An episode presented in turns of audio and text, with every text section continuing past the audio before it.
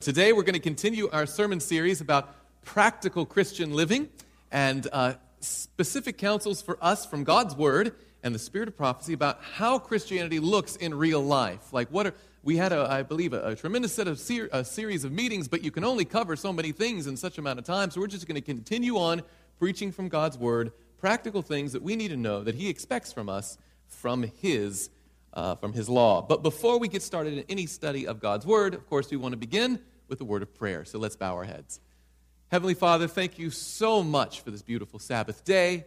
Thank you that we can be in your house, and thank you that we can fellowship together. And now, Lord, that we can study from your word.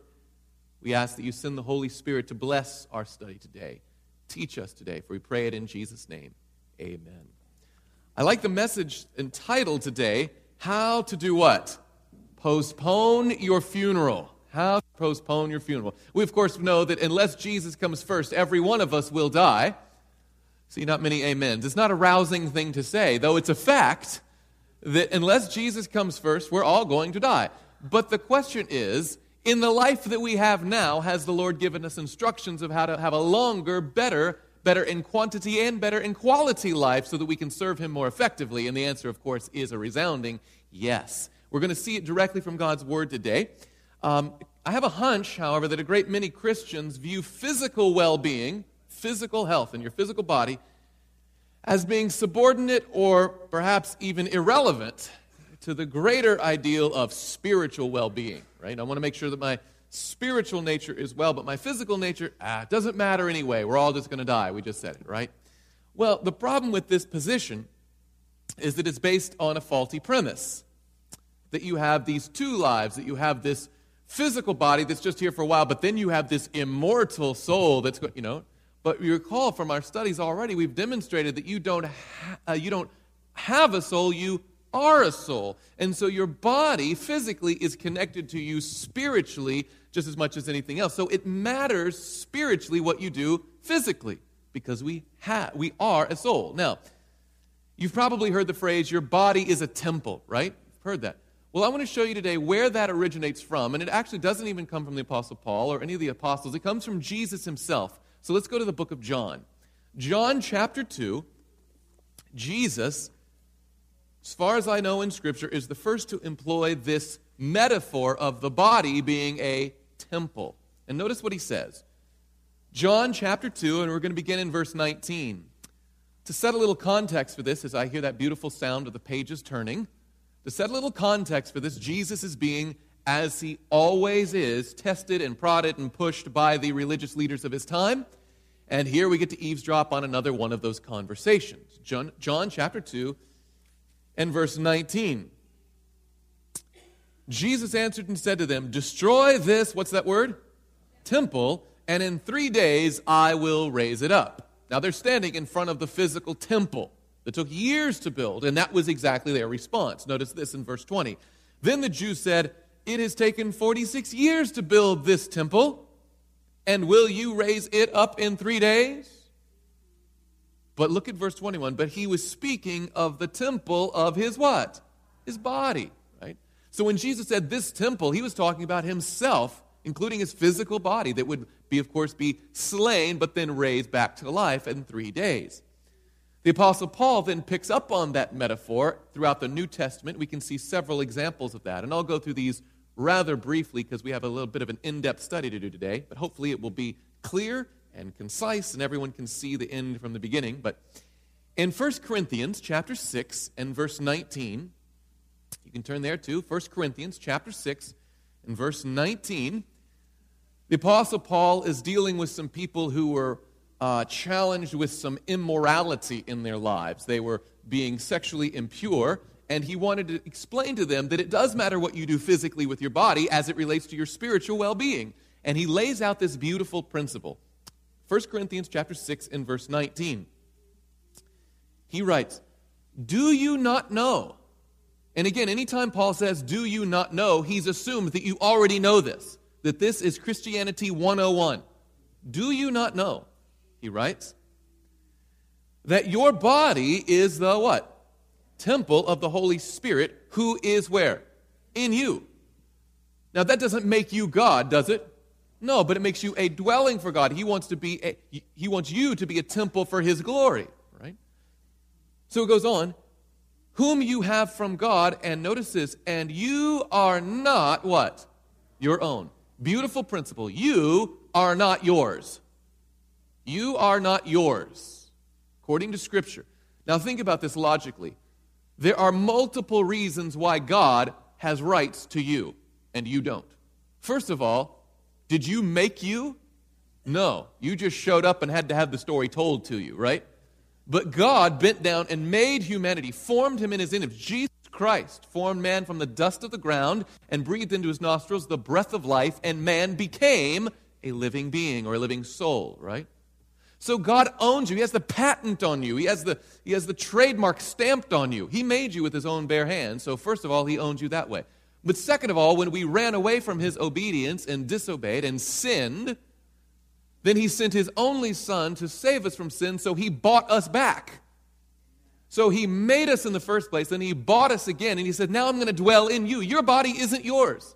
First of all, I made it. Second of all, I bought it back. And thirdly, I now dwell in it. So what you do affects your relationship with me. So he says, Do you not know that your body is not your own? Romans chapter 12, still the Apostle Paul now writing in the book of Romans, chapter 12, as was our scripture reading read. Verses 1 and 2, he gives this beautiful principle of our body in relationship to spiritual matters. Romans chapter 12, and we'll begin with verse 1. He opens with the words, I beseech you. What is a synonym? Does anyone know? What's another word for beseech? Beg plead, exactly, urge. He's saying, please listen to me on this. I'm begging you. I beseech you, therefore, brethren, by the mercies of God, that you present your what? Bodies a living sacrifice, holy, acceptable to God, which is your reasonable service. It makes sense. This is logical. It only makes sense. And he goes on to say, well, he says there, recall, a living sacrifice. Now, Jesus Christ was our sacrifice that died, yes? But now that he's taken our place, we should be just as much a sacrifice, but a living one. Thus, the death that he took from us, we should not take for granted and just go die again. He said, No, I want you to be a living sacrifice. In what condition? Holy and pleasing to God. And he goes on to say in verse 2 and do not be conformed to what? this world, but be transformed by the renewing of your mind, that you may prove what is that good and acceptable and perfect will of God. And I want you to see these two verses are right next to each other, and I believe so on purpose. He says, I want you to present your bodies as a living sacrifice and don't be conformed to this world. Let me ask you a question. Do you believe that if God has a plan for how to treat your body correctly, do you think this world has a plan to abuse your body Yes. So anything that God has as a truth, Satan has a counterfeit. So God says, I want you to treat your bodies this way. And Satan says, No, no, no, don't worry about your body. You live it however you want. You are yours. You do for you. You take care of you. But Christ's word says, You are not your own. Therefore, present your bodies as a living sacrifice, holy and pleasing to God. It's a very simple premise, but one that would lead to a lot of self examination, hopefully. Let's go back to 1 Corinthians. 1 Corinthians chapter 10. Again, Paul is explaining this, and he, he, he outlines a very simple principle. Very simple. Hopefully, what you'll see from today's message, my aim, my objective is to demonstrate that God's plan for our bodies is very simple, it's very clear. And here Paul lays out a beautiful principle that's easy to remember. 1 Corinthians chapter 10 and verse 31. Therefore, he says, whatever you eat or drink or whatever you do, do all to the what? To the glory of God. You're not your own. Present yourself as a living sacrifice. Therefore, don't think about what you want, think about what God wants for you. Do all to the glory of God. And it's interestingly includes eating and drinking in this. Now, in the immediate context, you of course you understand he was talking about food sacrificed to idols and whatnot. And just as he was talking about sexual immorality, but it also goes to food, and we'll see that very clearly. That how we live, our healthfulness, is either giving glory to God or it's not. So, if there's a way that we can eat and drink to the glory of God, it only makes sense that there's a way to eat and drink that would not honor and glorify God. Apparently, it does, according to God's word, matter what you do with your physical body. It does matter. So, again, Scripture is clear that we have a responsibility, God, not just some mysterious spiritual way, but physically in our daily lives. So, let's go and examine what the Bible says, starting with the book of Genesis, chapter 1, about what God's plan for our bodies is. Believe it or not, this is one of the very, very, very first things addressed in Scripture is God's plan for our bodies, physically, what, how to take care of this, or temple maintenance, if you will. How he wants us to maintain the body he's given us, or at least on loaned to us, right? Now, in Genesis chapter 1, we see the creation week, the work week, if you will, because you'll notice there's no seventh day in the first chapter of Genesis. It's day 1, 2, 3, 4, 5, and 6. And he recounts for us the working week of God. And on the very last day, it talks about the creation of man in God's image. And a lot of attention gets paid to chapters 20, uh, chapter 1, verses 26, 27, and 28, where God said, Let us make man in our image. And then he formed man from his image, gave him dominion over the planet, over every fish and every bird and every creature, all the things. We know that. But look at verse 29. And, now that conjunction and means in addition to, right? also, not just the stuff we just read, but also this as well, right? And God said, See, I have given you every herb that yields what? Seed, which is on the face of all the earth, and, whose tr- uh, and every tree whose fruit yields seed. To you it shall be for what? Food. He says, Now I've set you up over the whole kingdom. By the way, he brings all the animals to Adam. He will see that in chapter 2 for him to name them, but not to eat them. He doesn't say, Oh, now that's a beautiful hippopotamus. That makes me hungry. No, no, no, no, no. He brings them all to name them, and he's to have dominion over them all. But he said, Now, in addition to having dominion over the planet, here's what I want you to know look around. Anything that has a seed in it, that's your food. Anything on the face of the earth that has a seed growing in it, that's your food. It's very simple. Okay? And every tree whose fruit yields seed, to you it shall be for food. Now, look at verse 30. Also, that means in addition to, still, right? He's continuing his instruction. Also, to every beast of the, on the earth, to every bird of the air, and to everything that creeps on the earth in which there is life, I have given every what? Green herb for food. And it was so. Then, verse 31, God saw everything that he had made, and indeed it was very good. So the evening, and the morning were the sixth day. How many times we reference the creation account where God forms man in his own image, breathes into him the breath of life, and everything was good, and we skip right over not only the creation of the body, but the maintenance of the body that he gave us. It's right there in the beginning of the Bible. Now, there's a couple things I want you to notice from this. Number one, first of all, there was a different diet for man and beast right? Humans and animals had different diets.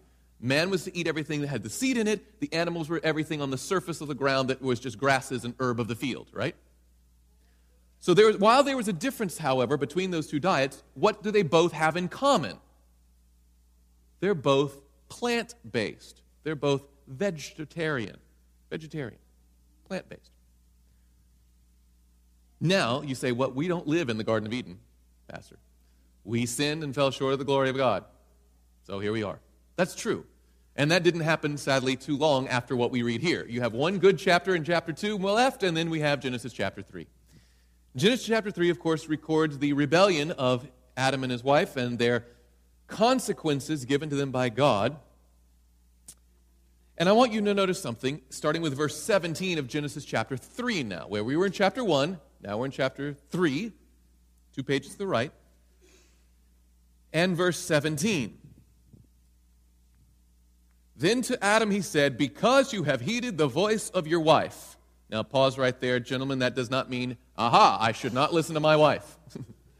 what it does mean is you should listen to your wife only as it accords with the will of the Lord, right? Your primary allegiance for both men and women is the Lord, right?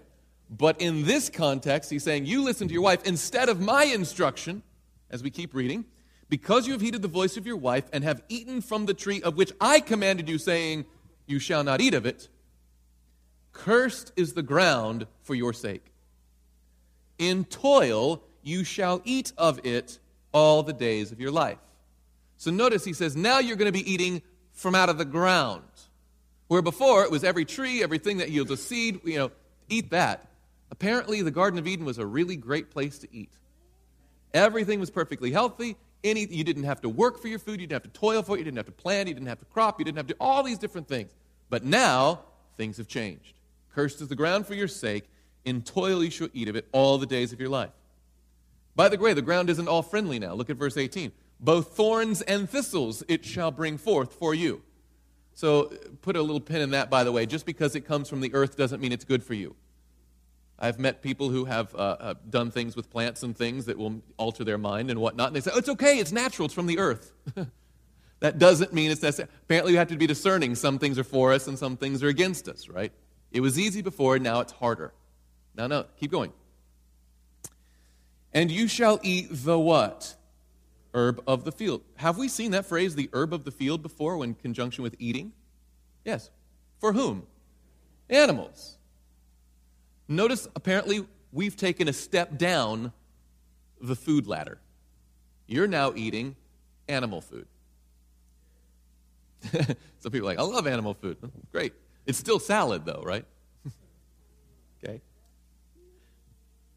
In the sweat of your face, you shall eat bread. Notice that bread is something you have to, you have to plant and to cultivate and then harvest and then go through this whole process and work, and it's sweat and it's hard work and everything. In the sweat of your face you shall eat bread till you return to the ground. For out of it you were taken, for dust you are, and to dust you shall return. So notice again two important points. Number one, man's diet has shifted as a result of sin. We now eat animal food. However, notice it does not say that we eat animals as food. See the difference? Even after the fall into sin, God's ideal is for a plant based vegetarian diet. So, where did this idea of eating meat come in? Well, we keep going in the book of Genesis. Go to the right now, Genesis chapter 9. Genesis chapter 9. The earth has just been wiped out because the wickedness of man has increased so much that the every inclination of thoughts of his heart was only evil all the time, according to Genesis 6. Then chapter 6, 7, and 8 go on with the story of the flood. And now Noah and his family step out of the completely uh, desolate earth, an empty abyss of a place. And the Lord gives instructions. And notice how strikingly similar the instructions in Genesis 9 are to what we saw in Genesis 1 and 2. Okay? So God blessed Noah. We're in verse 1, Genesis 9. So God blessed Noah and his sons and said to them, Be fruitful and multiply and fill the earth. Now, had he commanded that to someone else? Yes, Adam and Eve, right? But the problem is, they had filled the earth, and the earth was filled with wickedness. So the Lord wiped out the earth, and He's starting over, and He comes out to, opens up to a whole new empty world and says, Now let's start again. You fill the earth. Goes on now in verse 2. And the fear of you and the dread of you shall be on every beast of the earth, on every bird of the air, and all that move on the earth, and all the fish of the sea. They are given into your hand. Now, that's a little bit different than the first time. Remember when God gave dominion, then he had all the animals come forward to Adam so he could name them? Now, instead of all the animals coming to man, all the animals are going to run away from man. Why? Because they are, quote, given into your hand. I'm giving them to you now. Now, watch this.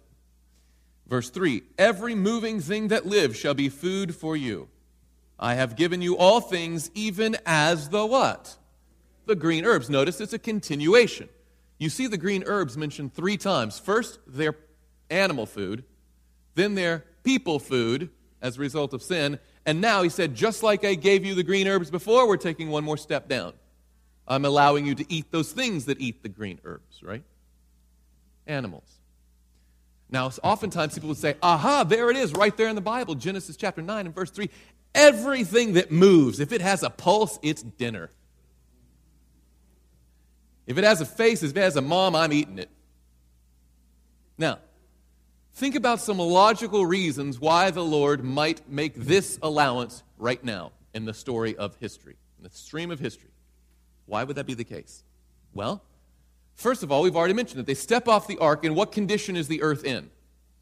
It's completely sandblasted clean, right? It's had a massive flood.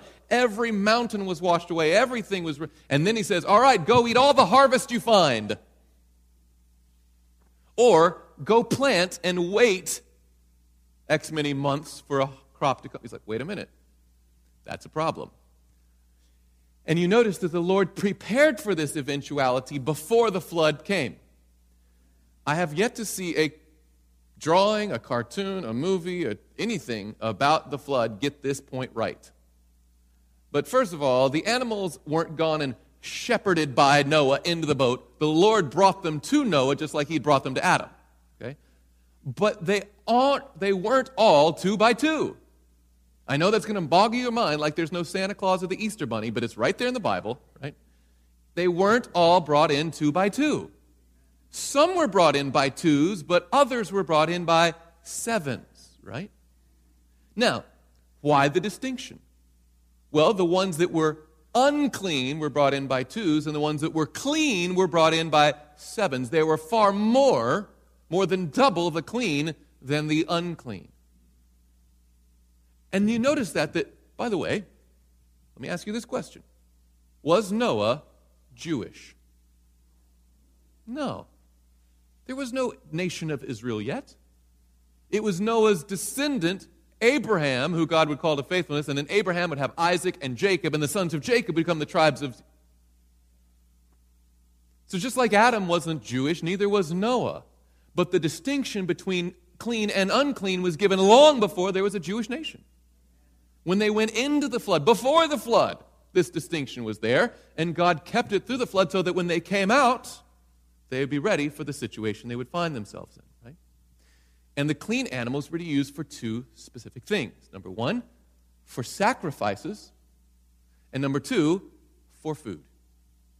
Two for, but also look at the next, very next. By the way, this is always that hermeneutic principle. If you're not clear about something in Scripture, just keep reading. Okay, look at Genesis chapter 9 again. Again, verse 3 Every moving thing that lives shall be food for you. I've given you all things, even as the green herbs. But, he's like, oh, good, now I get to slow down. He gives a stipulation. But you shall not eat flesh with its life, that is its what? Blood. So he had already distinguished between clean and unclean. And then he said, and if you do eat the clean, it has to be in this condition, without the blood. Again, this is before there was a Jewish nation. This predates this. Now,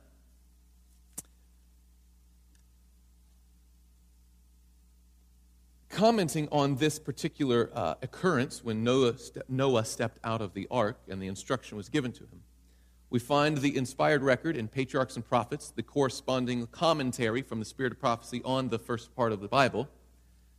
Page 107 in Patriarchs and Prophets. Before this time, that is the time of the flood, God had given man no permission to eat animal food. None. He intended that the race should subsist wholly upon the productions of the earth. But now that every green thing had been destroyed, he allowed them to eat the flesh of the clean beasts that had been preserved in the ark. In one succinct paragraph, everything that we just took five minutes to say, wrote down so neat and clean. But as is so often the case, people abuse what God allows and set that as the standard to shoot for. If you notice, what, what you allow all of a sudden becomes the new norm. For instance, let's go to Matthew chapter 19. Let me give you an example of this. Jesus faced this in his day. Matthew chapter 19, and as you're going there, let me ask you a question. Does the Bible allow for divorce? Does the Bible allow for divorce? Yes, in very narrow parameters, right? But it does allow for it. But lo and behold, when Jesus showed up in his day, the thing that was allowed for had become just what you do. Look at Matthew chapter 19. Jesus faced this, and we're going to look at verse 3. The Pharisees came to him, testing him, and saying to him, Is it lawful for a man to divorce his wife? And notice what they added for just any reason. Apparently, nowadays it's like you can get divorced for. It sounds like the day and age that we're living in now. No fault, no anything, no problem. Just eh, as long as you both shall love, or as long as you, I don't know, till you burn the toast. Who knows? But for just any reason, is that okay? Is that part of your law now? And notice what Jesus says. His methodology for answering these difficult questions is always to go back to the scripture and go back to the original ideal and work from there. Watch now. Verse 4 And he answered and said to them, Have you not what? Read? He's like, Have you not read? It's kind of like Paul's, Do you not know? Have you not read? And I think that's a. Who's he talking to? The teachers of the law, right? These are The scribes. These are the people who have the books. He's like, That's weird. You have the books. Have you ever looked in them? You should read them sometime. It'll help clear up these issues. Goes on to say, And he said to them, Have you not read that he who made them when? At the beginning, made them male and female, and said, For this reason, a man shall leave his father and mother and be joined to his wife, and the two shall become what? One flesh. So then, now he makes practical application. I love Jesus' method of Bible study. He goes back to the earliest scripture works from there and starts to explain. So then, because it says this, here's the application. So then, they are no longer two, but one flesh. Therefore, what God has joined together, let not man separate. Then they said to him, verse 7, it sounds like you're saying that we shouldn't divorce at all. So notice what they said to him, verse 7. They said to him, Why then did Moses? command to give a certificate of divorce and to put her away. Mm-hmm, they're trying to trap Jesus. Uh huh. You brought us back to the original ideal, but Moses, after the fall, said you could do this. What about that, Jesus? And Jesus explains it. He said to them, Moses, because of the what? Hardness of your hearts, permitted you to divorce your wives, but in contrast to that, from the beginning, it was not so. So God had given an allowance. You can do this within these narrow parameters, but by the time it comes along, it just becomes what everybody does. And Christ says, let's weed back through that and go back to the original ideal that the two would become one flesh, not to be separated. Period. That's the goal to shoot for. And the same thing happens with our diet we should go as far back to that original ideal as possible. Counsels on diets and foods, page 373. We read this inspired counsel. After the flood, the people ate largely of animal food. Remember, there was no allowance before, but as soon as the allowance came, it just became, hmm, what we do.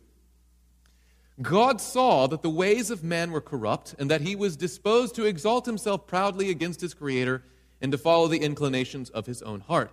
And he permitted that long lived race to eat animal food to shorten their sinful lives.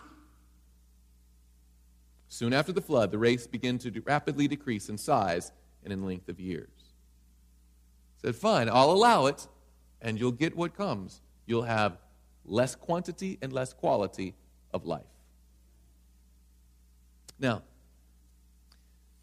we could go back through the Old Testament and the Lord, in fact, let's do that. Let's look at one passage here Exodus chapter 15. When the Lord did have the nation of Israel, and all the, all the uh, counsels about food that you find in books like Leviticus and Deuteronomy, once the nation of Israel were established, were simply reiterations and clarifications of previous counsel that the Lord had given in His Word. So when he talks about here's the clean and here's the unclean, he had already distinguished clean from unclean, but now he itemizes, make sure it's got this and this and this, and he breaks it down. Okay?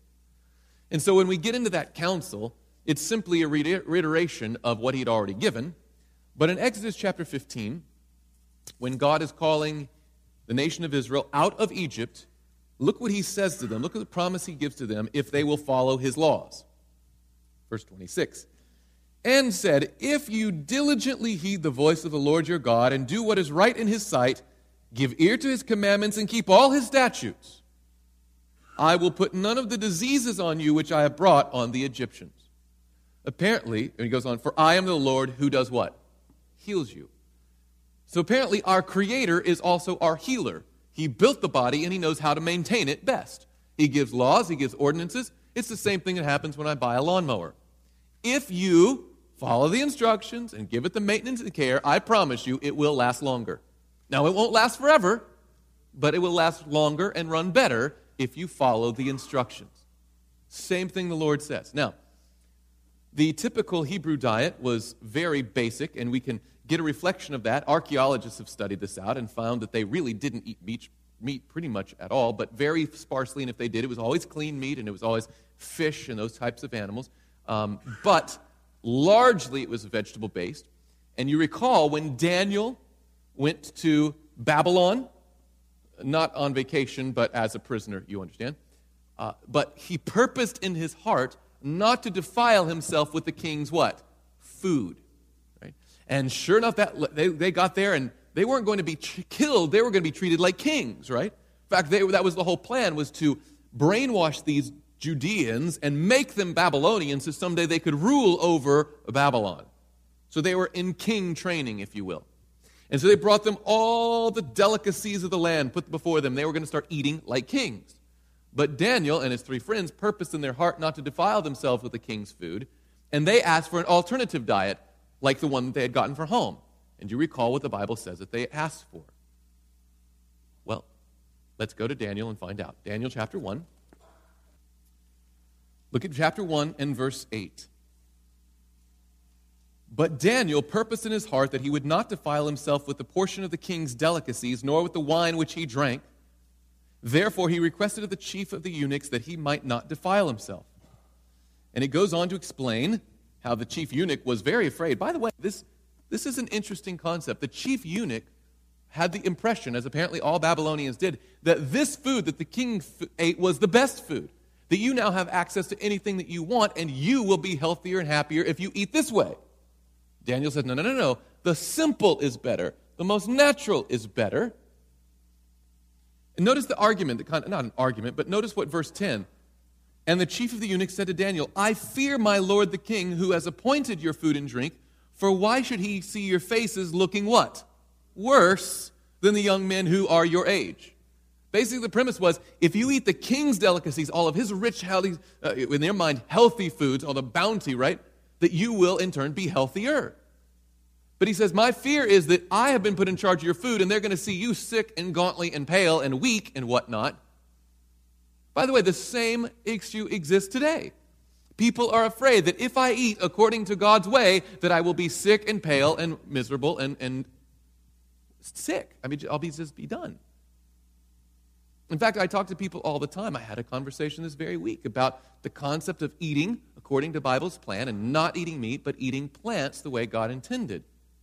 And the question was raised well, what about protein? How will I get my protein? I will be weak. I'll be emaciated. I'll be pale. I'll be frail.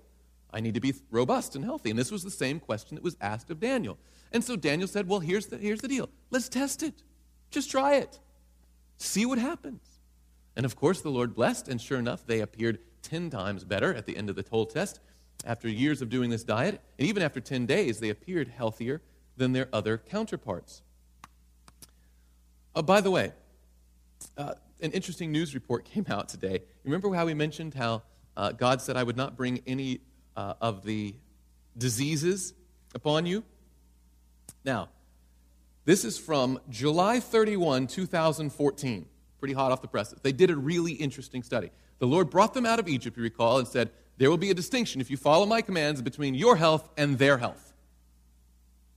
Okay? Now, believe it or not, they have taken Egyptian mummies, which only, of course, the royalty and whatnot would be mummified, to the kings, whatnot, and have run them through MRI machines to see what was their health like, what was going on with them. And you know what they found? They didn't find some weird, like, extraterrestrial disease. You know what they found? Heart disease. Clogged arteries, the same type of thing that we get from our modern diet, they had. But God said, Look, why don't you follow my way of living and I'll give you longer, better life? It may not make sense to the world, but according to my word, you can trust it. Now, it's fascinating to me. And by the way, on the question of protein, let me just help for just a second here. Uh, just some little interesting facts. There's more protein in a seven ounce baked potato than an eight ounce glass of milk. Um, I, I, by the way, I've never in my life, one time ever, seen uh, someone lacking from protein. Apparently, it's the boogeyman we're all afraid of, but I've never seen anyone suffer from it. Now, I've seen people suffer from excess protein. We'll continue on.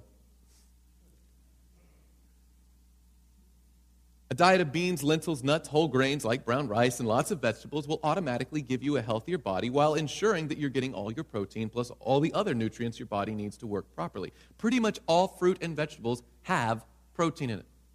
You get that, right? For instance, 100, believe it or not, 100 calories of broccoli has more protein than 100 calories of steak.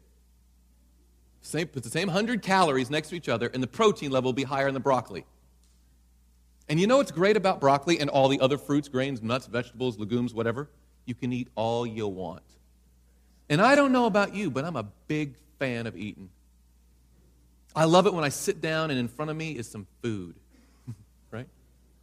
But you have to consider now which food will fuel me the best? Which one is the best for me?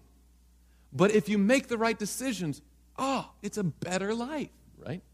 Anyway, we'll continue on with this as we go on. But by the way, King Solomon warned about eating like a king. You know, and th- we live in a very interesting, turn to the book of Proverbs, but I'll tell you something on your way. Solomon warned us. We're going to go to Proverbs 23, and I want you to see that this is actually in your Bible too. Proverbs 23. And on your way, I want you to notice something. Now, it's not so far away, even in our, even in our current position if you get low on money, if your finances are tight, it starts changing the way you spend, and especially you spend on food, right? You start eating poor food, right? Rice, beans, those grains, the things you can buy in bulk and you have to like cook. Sometimes, you know, you go into the, you know, the, the, the, refrigerator, the cabinet, it's like, oh, I just see ingredients, but I don't see food. You know, that's the type of food you're supposed to eat, right? And all those basics, basic staples of life, right? Now, Kings, however, in the Old Testament time, and pretty much any time now, could eat whatever they want any time of day. You know, it's interesting if you continue studying the book of Daniel, when Daniel was thrown into the lion's den, King Darius, who was on the throne at that time, refused to have any music brought to him. I'd love to be in a position where I have to turn down the nightly music, right? But I don't have that. But kings could have anything they wanted at any time. You want some food? You got it. You want some music? You, you want somebody dead? No problem. They could live with no restraint whatsoever. And if you notice, food wise, we can pretty much do the same thing now. Believe it or not, when it's February in Michigan, I can go down the street and buy a lime. That is not normal. but we can have anything we want any time of the day or night. It's available ubiquitously, advertised relentlessly. We live like kings for the most part. At least we can. It's accessible to us. Now, look at, with that in mind, go to Proverbs 23. Let me show you something interesting here. In the book of Proverbs, this, of course, being the, the, the most intelligent man, the wisest man to ever live, we find this counsel. Chapter 23, verse 1. When you sit down to eat with a ruler, consider carefully what is before you Right? You might be living on that poor staple diet food, but then they bring this bountiful harvest, and your eyes get all big, and you're like, oh man. Blah, blah, blah, it's a very theological term, but you'll go, oh, But he says, consider, think about what's before you. And look at verse 2. I never make appeals this strong. You're welcome. And put a knife to your throat if you're a man given to appetite. You're going to see that big smorgasbord before you. You're going to start just, and he says, before you do that, you'd be better off just put a knife to your throat and say, this is going to kill me. Not the knife, but this, right? Put a knife to your throat if you're a man given to appetite. Goes on to say, do not desire his delicacies, for they are, look at that beautiful term, deceptive food. Yeah. It's deceptive food. It looks like food, but it's not. Do you know we live in a society we can go buy a lot of stuff that claims to be food. You turn over the ingredients in the back, you realize it's made in a test tube. You know, it's like, what is this thing? It's not even, it's a food like substance. It's some sort of quasi food experiment, right? It's deceptive food. God actually makes food and it comes out of the ground. He says, Eat that. But the king's delicacies are all prepared in such a way, and they, all of a sudden, it's not really food anymore. It's deceptive food. And he says, You'd better put a knife to your throat. Consider what you're going to eat. Fascinating. Let's look at another one Ecclesiastes chapter 10. Just over one book, Ecclesiastes chapter 10 to the right.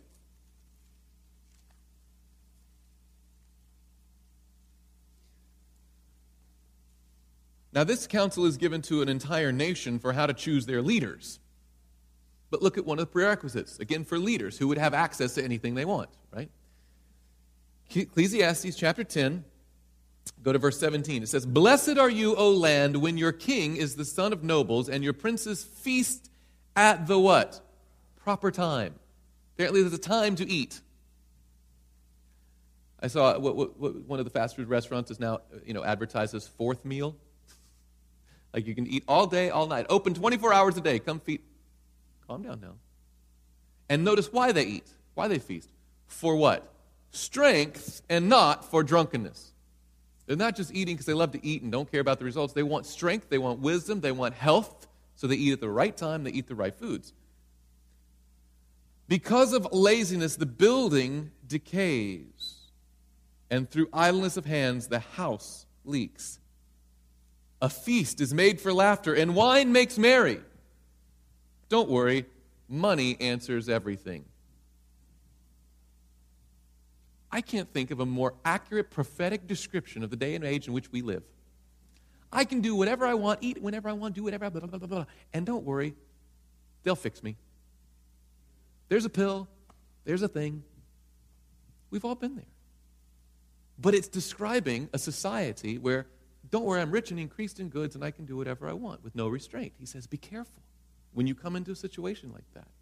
Consider carefully. Go back to Proverbs again, Proverbs 23.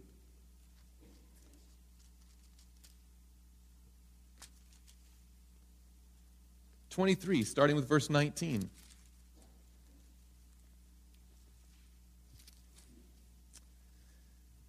Hear, my son, and be wise, and guide your heart in the way. Do not, do, not, do not mix with wine bibbers or with gluttonous eaters of meat.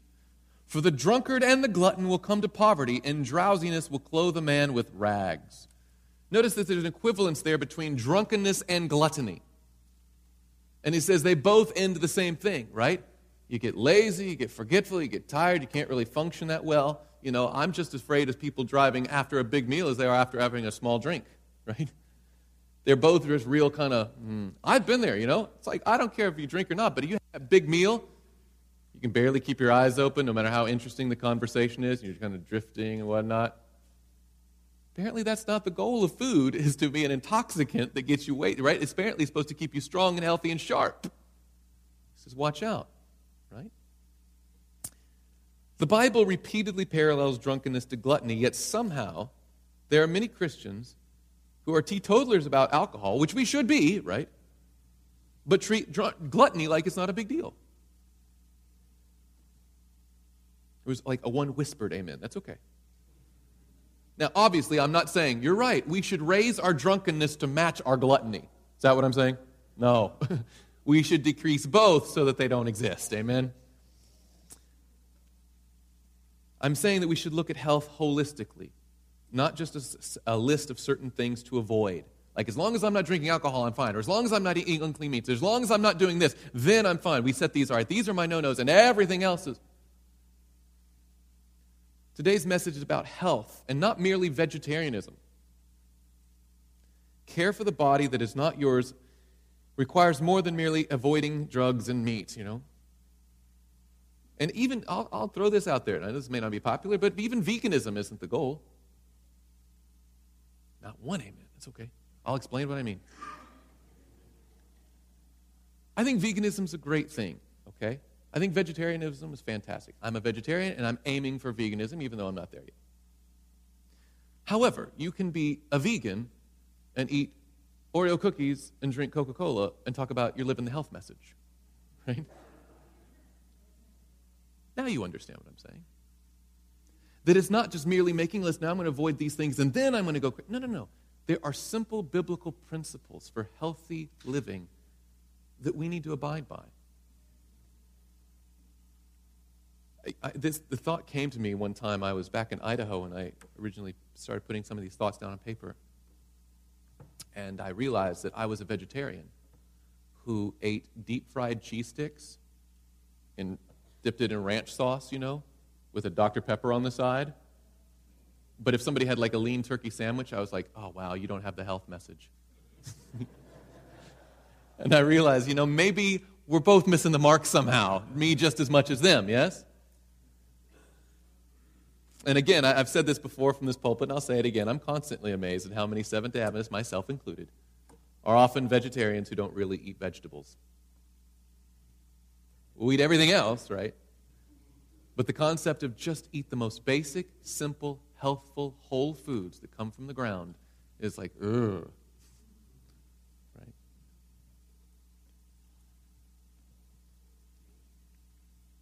Seventh Adventists have had God's health message for 150 years plus now, by the way. But have you ever noticed that when some new health trend comes up in the world, Adventists jump on it like it's newfound treasure? Like, oh, U.S. News and World Report said it. Now I'm going to. National Geographic said that if we live, oh, now I'm going.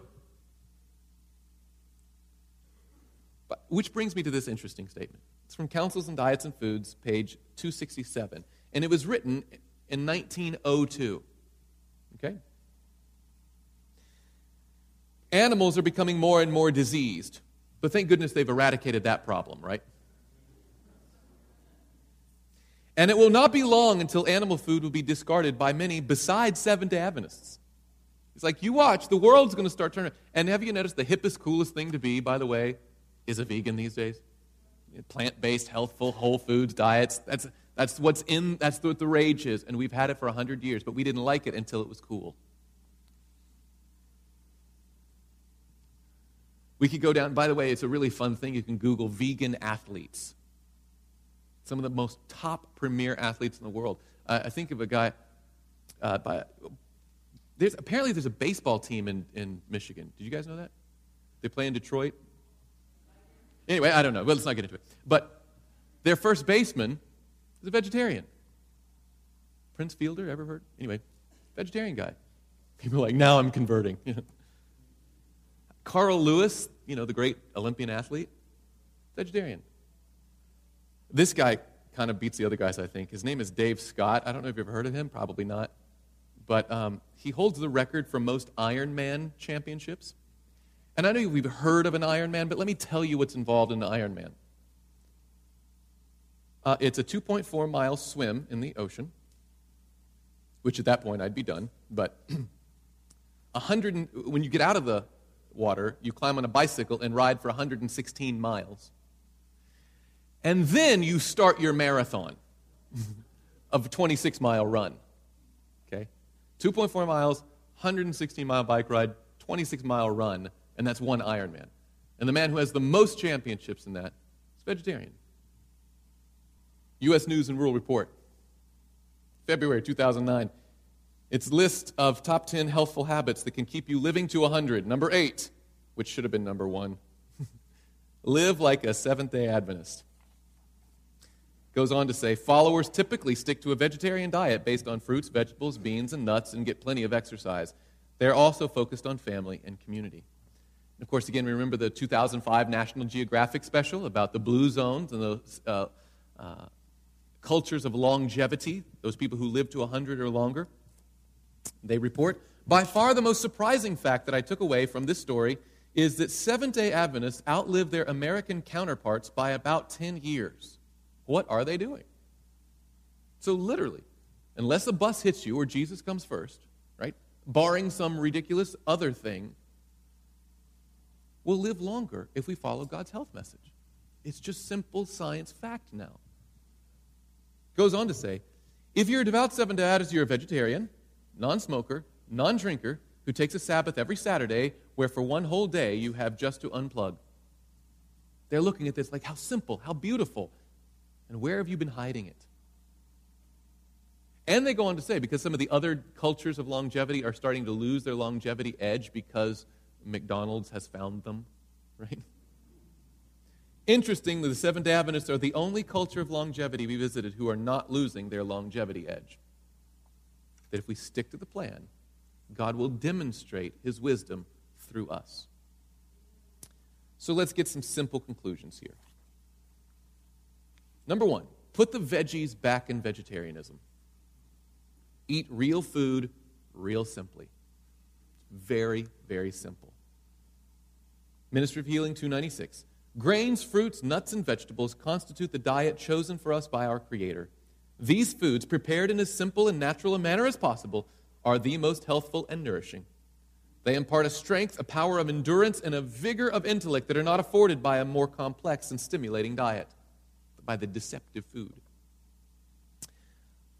Number two, meat eating is allowed by Scripture, but it's not preferred. If you do, use clean meat and or clean meat products only occasionally and even then sparingly. Number 3, start a regular drinking habit of water.